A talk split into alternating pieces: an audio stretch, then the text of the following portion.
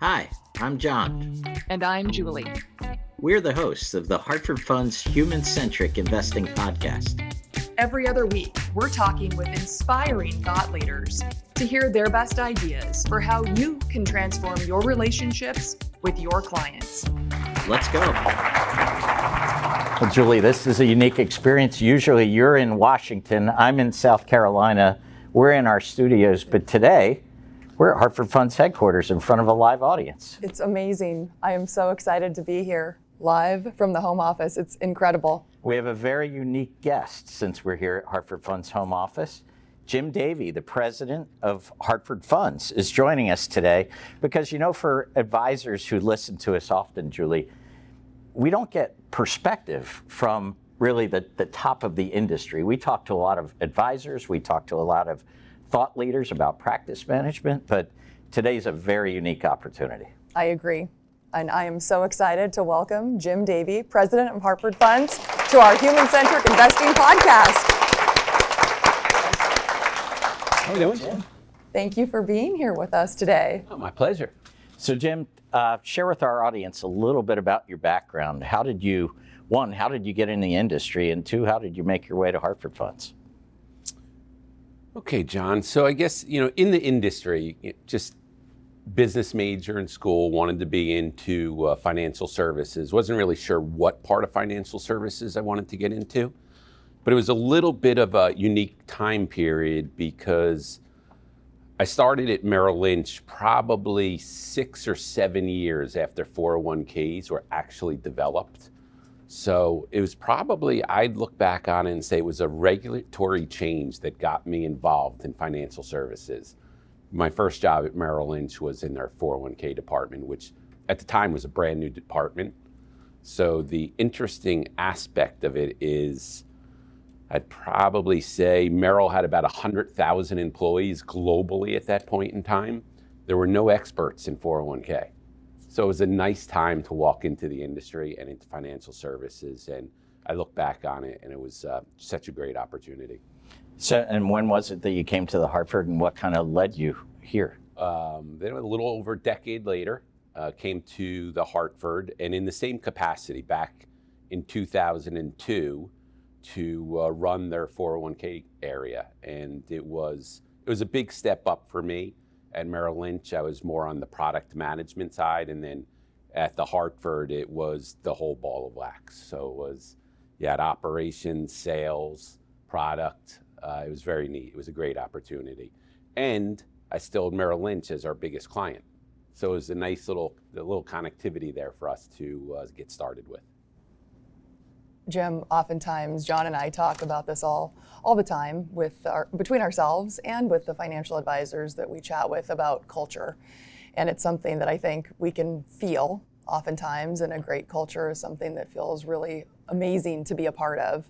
How would you describe the culture here at Hartford Funds? Uh, Julie, I would say I start with we have an entrepreneurial environment. We're not a large firm. You know, was, we have about 375 employees. So on any given day, you're wearing quite a few hats. And I think that leads to an environment where you kind of just have a can do attitude.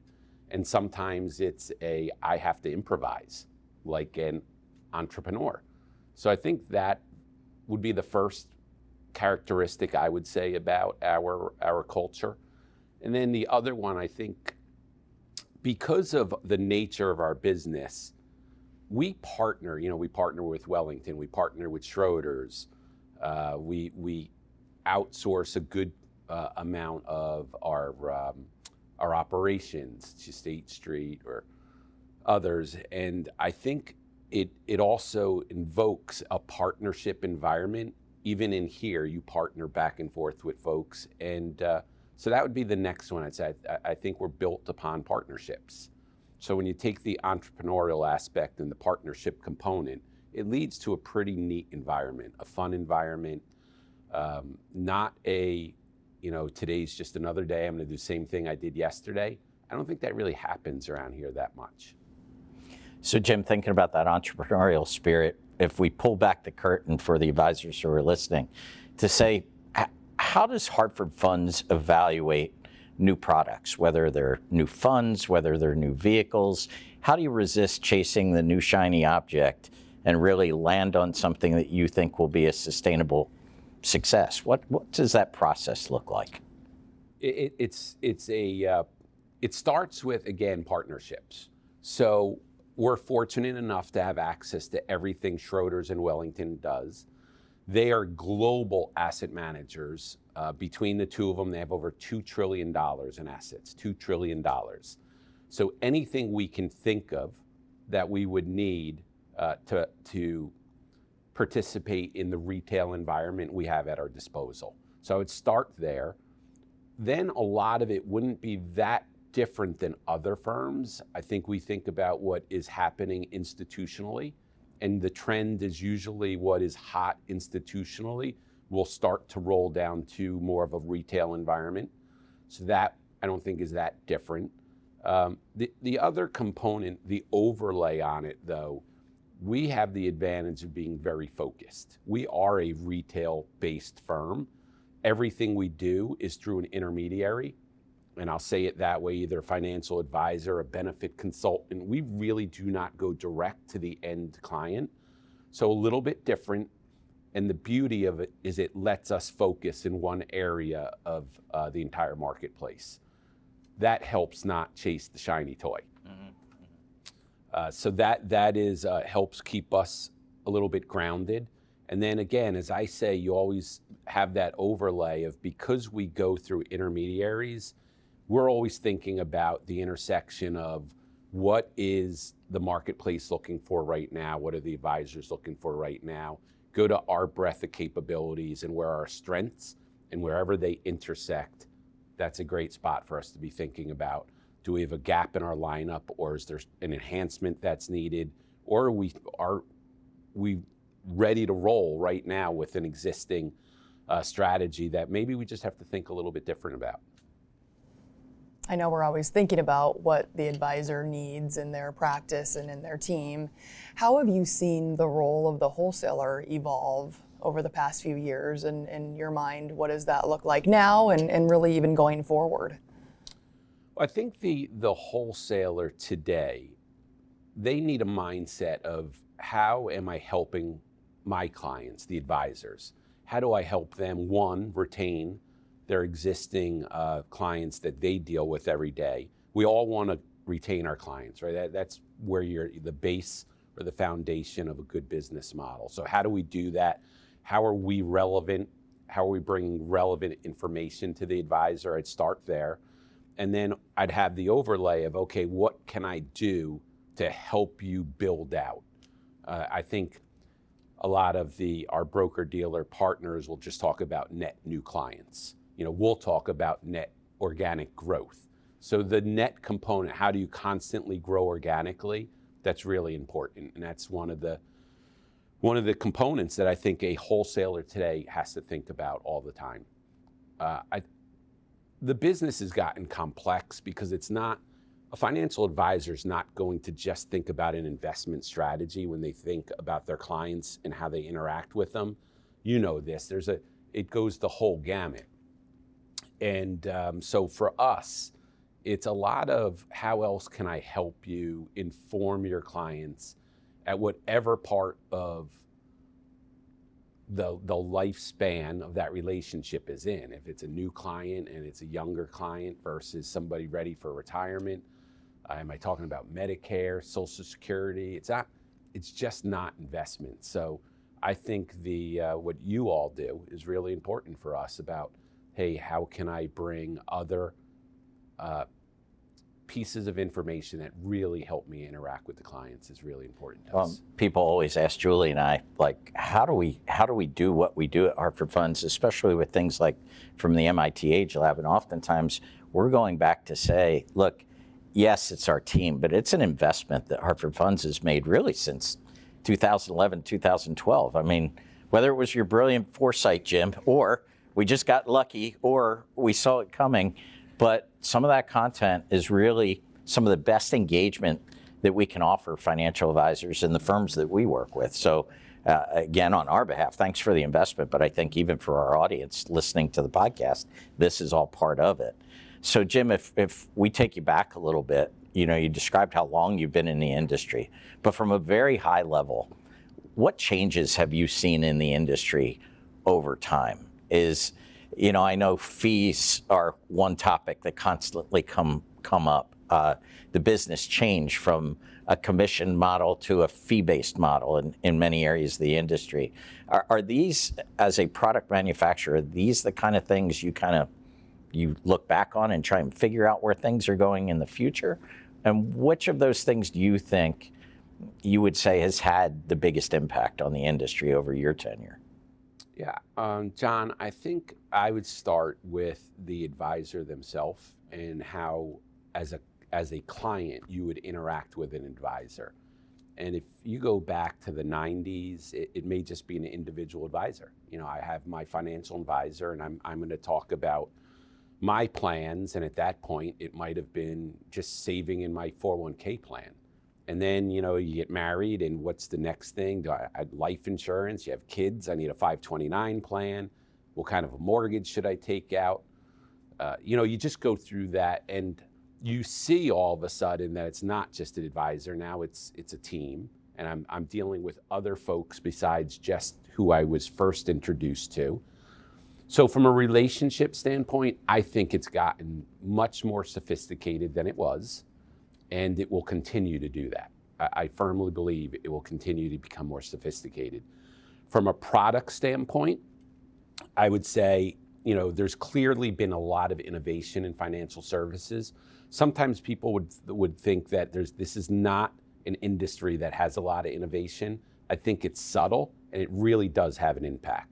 So again, I would say, you know, you'd start with the mutual fund, or actually back then, maybe I'd just say stocks and bonds. Mm-hmm. And then you would start to think about managed accounts, mutual funds, SMAs. The introduction of ETFs for trading was incredible.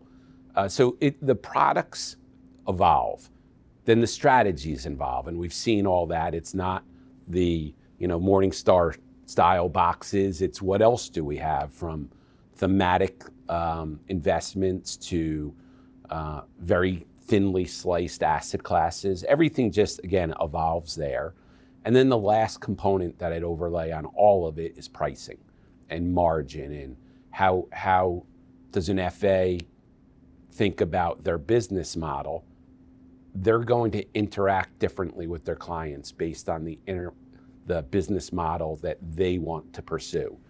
So again, back in the day, it might have been uh, loads on mutual funds and hold those funds forever and maybe buy a lot of the same fund family so that I could drive the, the price of the load down, have the accumulation effect to, um, to basically get to uh, in, advice for for a fee. And now I'm going to do a wrap on everything and we're going to get rid of the load uh, to now I'm going to bring in different type of investments that hopefully are cheaper so that I'm driving the cost down for my for my client, the end consumer. And that is that's constantly happening. But that happens everywhere. It happens in every industry.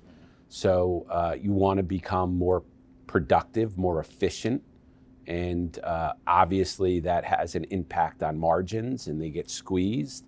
And I think that's going to continue to happen in this industry. But I think at the end of the day, those are all great components for the client. Uh, we just have to uh, always think about how how we compete and introduce what we can do in the marketplace uh, very strategically. As you think about all of those components in your mind, what do you perceive as what, some of the biggest challenges that lie ahead for the industry?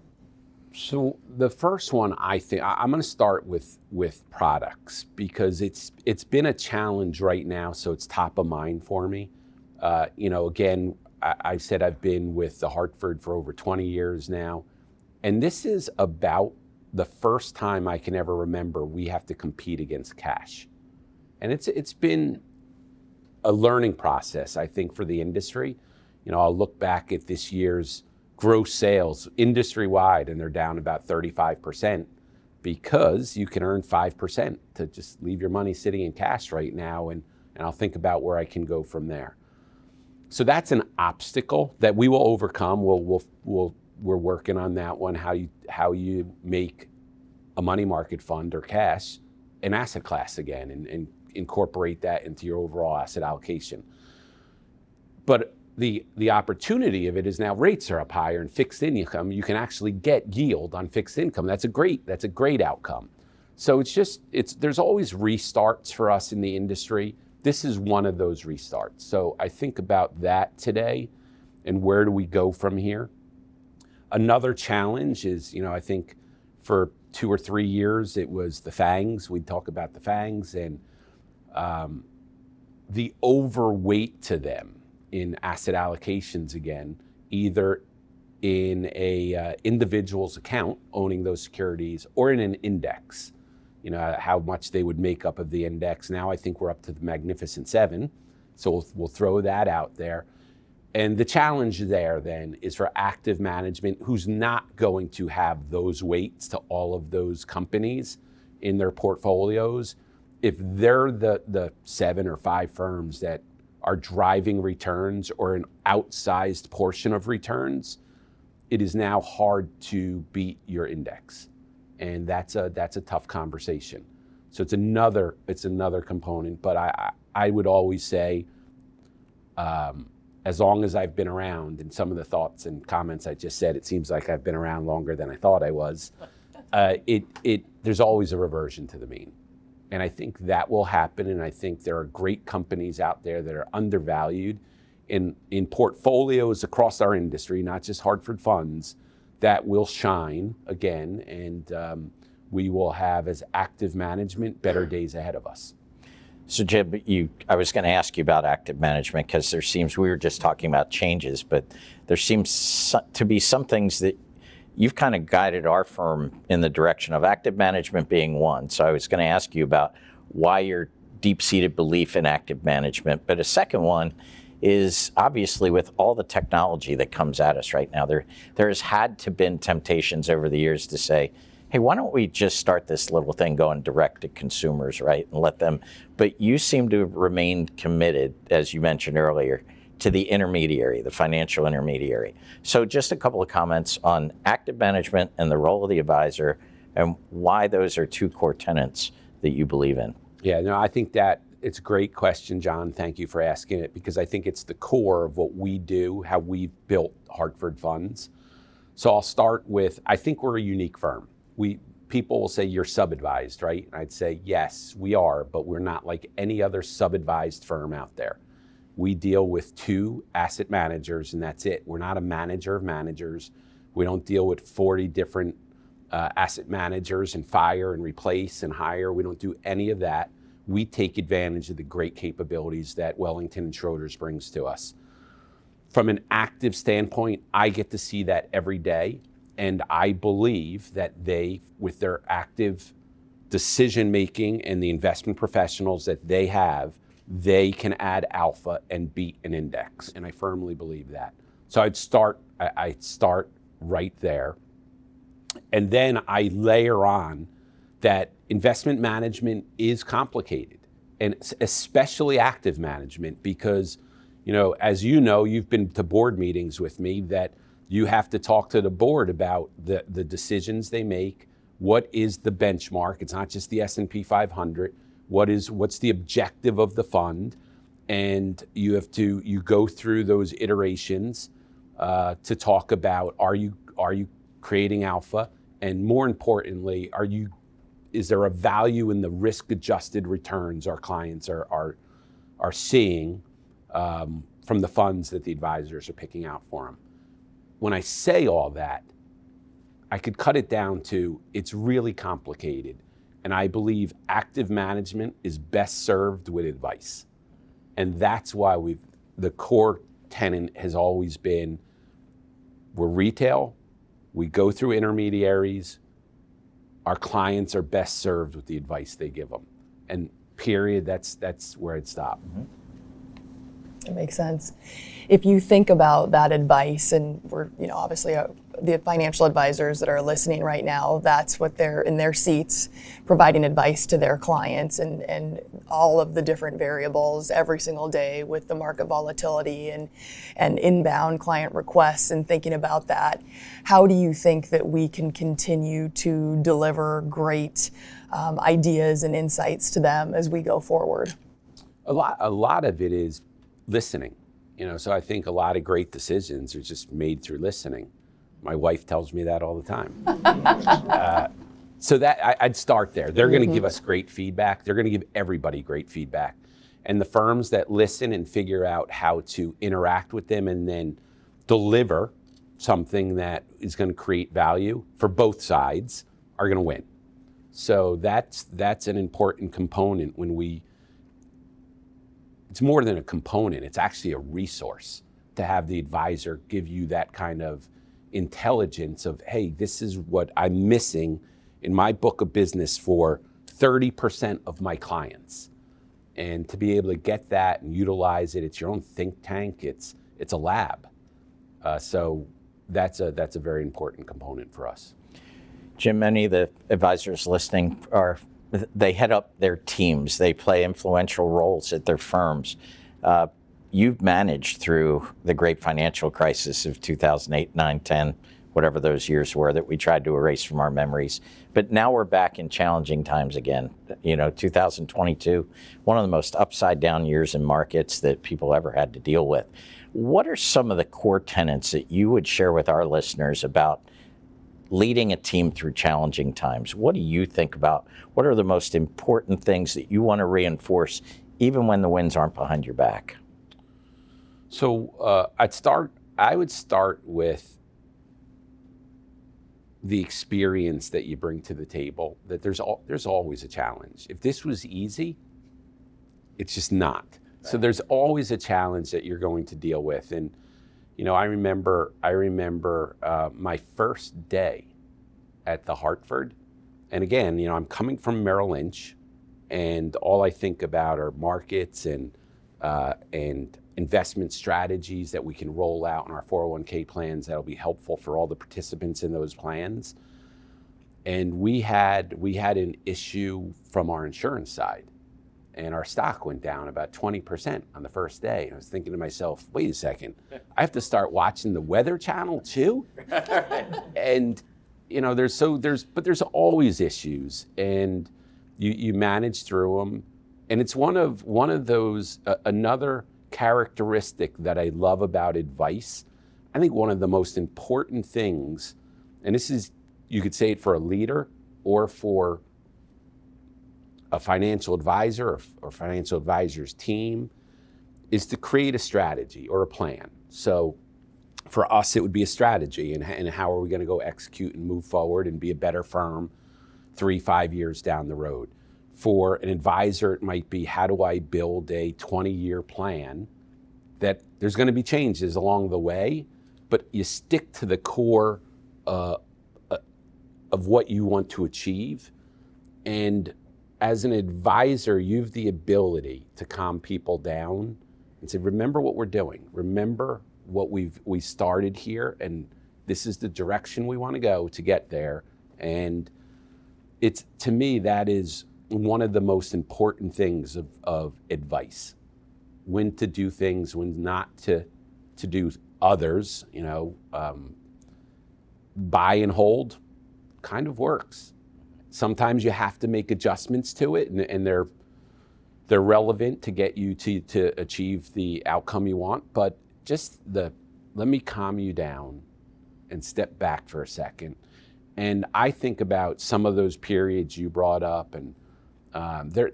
If you think about even just the last 10 or 12 years, what has happened and what has driven markets sometimes were really meaningless a year later.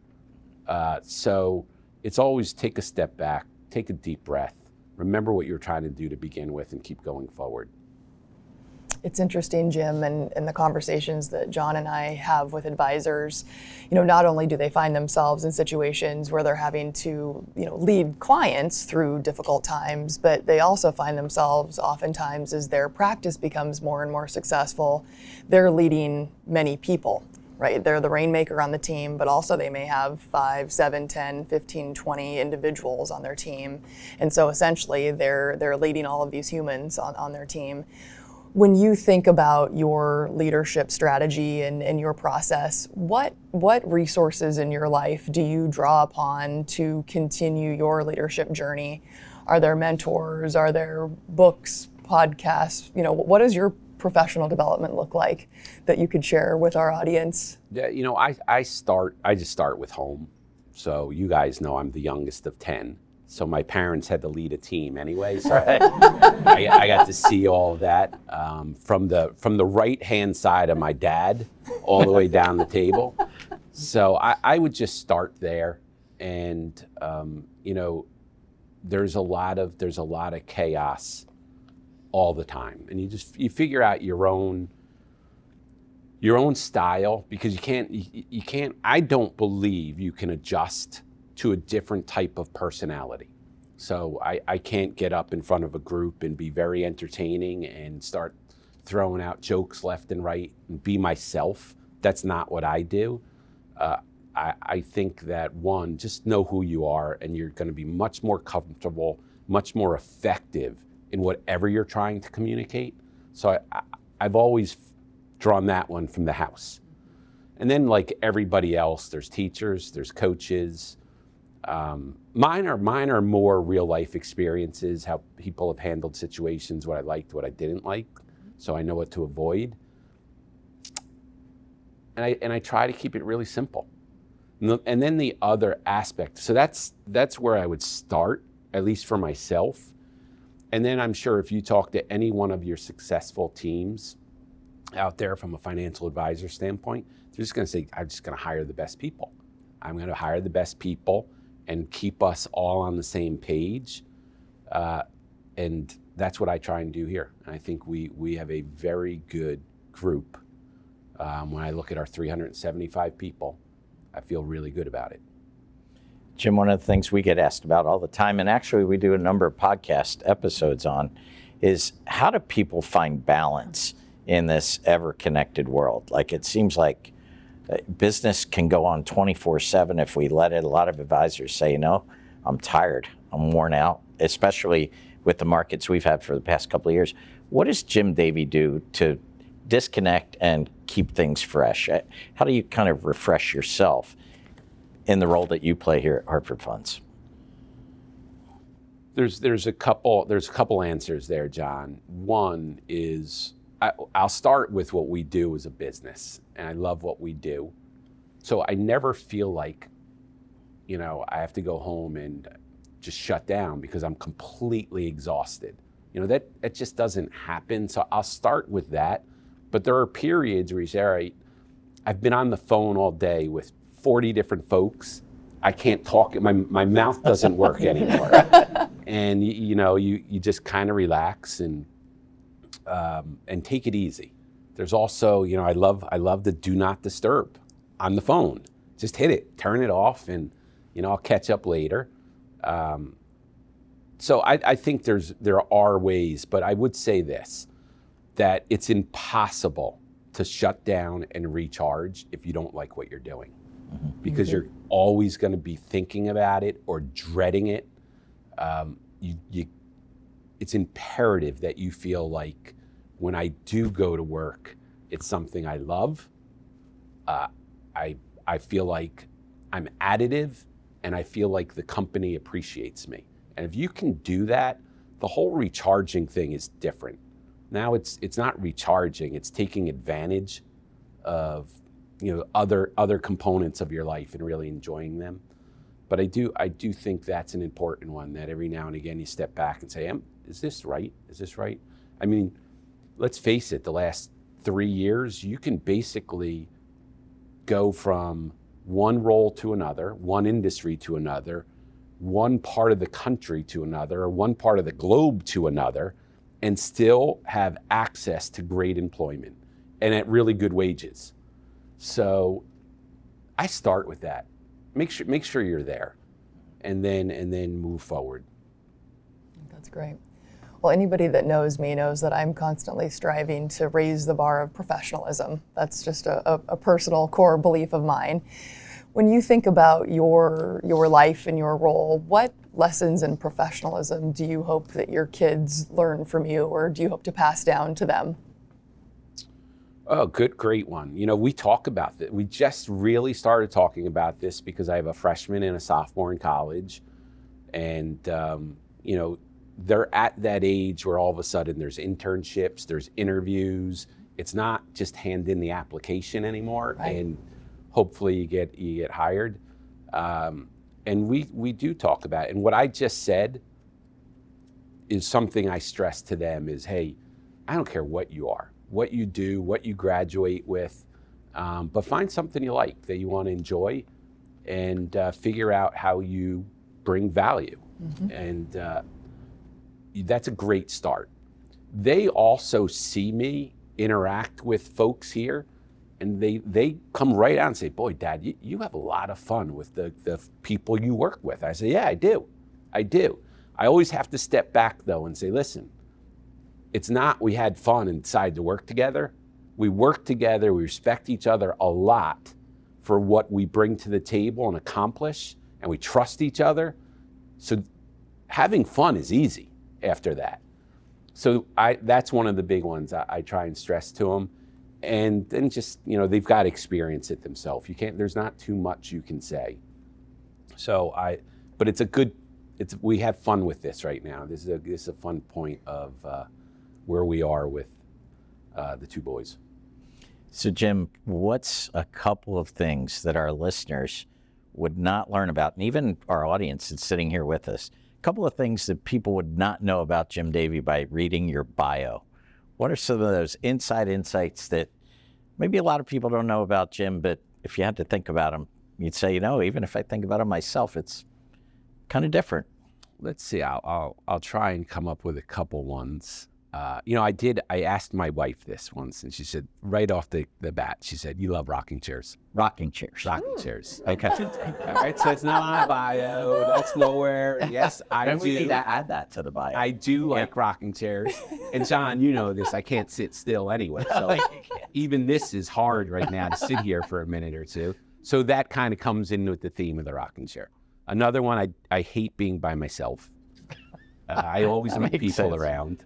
Uh, my wife, again, would say she'll go out to the store and come home. And there's 10 people in the house. uh, so that, that does happen too. It's Is that a function of the 10 child family? You think? It yeah. Yeah, yeah. Yeah, like- Always somebody I around. like interaction and yeah.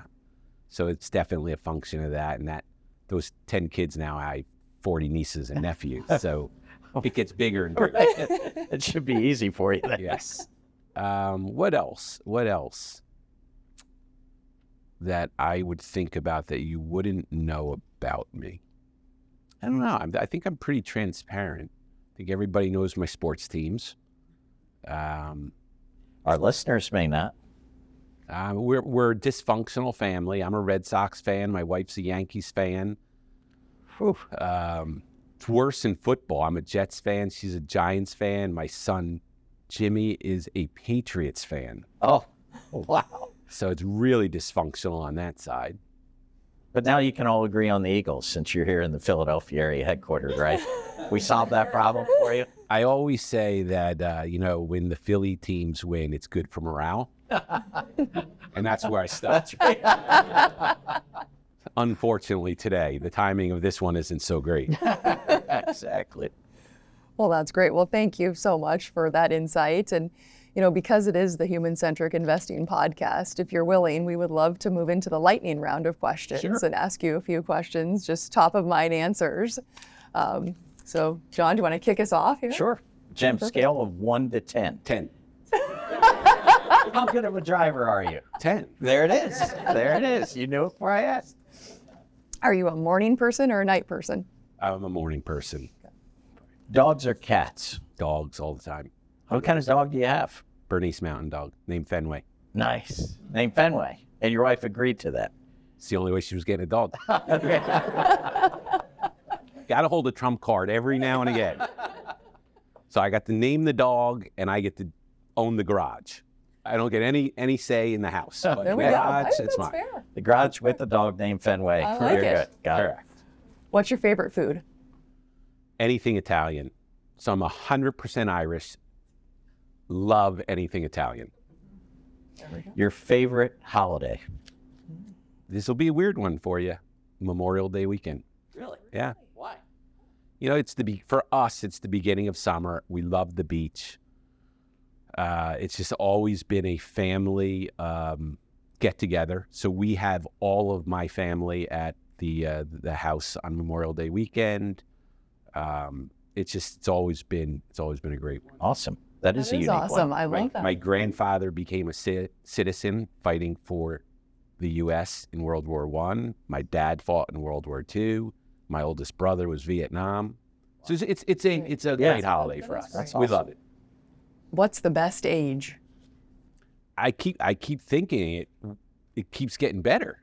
So I don't know. I you know, I would say for me when they were infants, I loved like they'd fall asleep on you. It's just a water bottle, hot water bottle on you.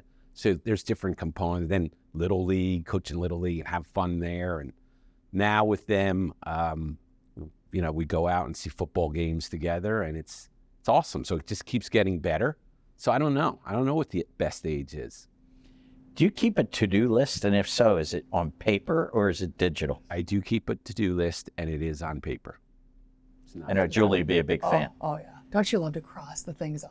I That's do. I love part. and I love crossing dates off. Once you hit a milestone on something, oh, those are those I highlight. I don't even oh, cross oh, out. That's a good You know. Julie actually puts things on her list that she's already done just so she can cross. cross it off. It feels Tell so good. So Counseling. I, I think- do. It's I a problem. Mentally, that's It's- awesome. It is an amazing cleansing Everybody process. feels better as you achieve something. You do. So Oh, I, just- I'm a big fan of that. my Maybe husband's like, do "Did you just write that? That you just did? and put You should put it on there and then just go. Cross right. Think about all the things Yeah, you got and then you done can like walk around your office like this. It, Yeah. oh, it- Yeah. it's amazing. It's energizing. Yeah.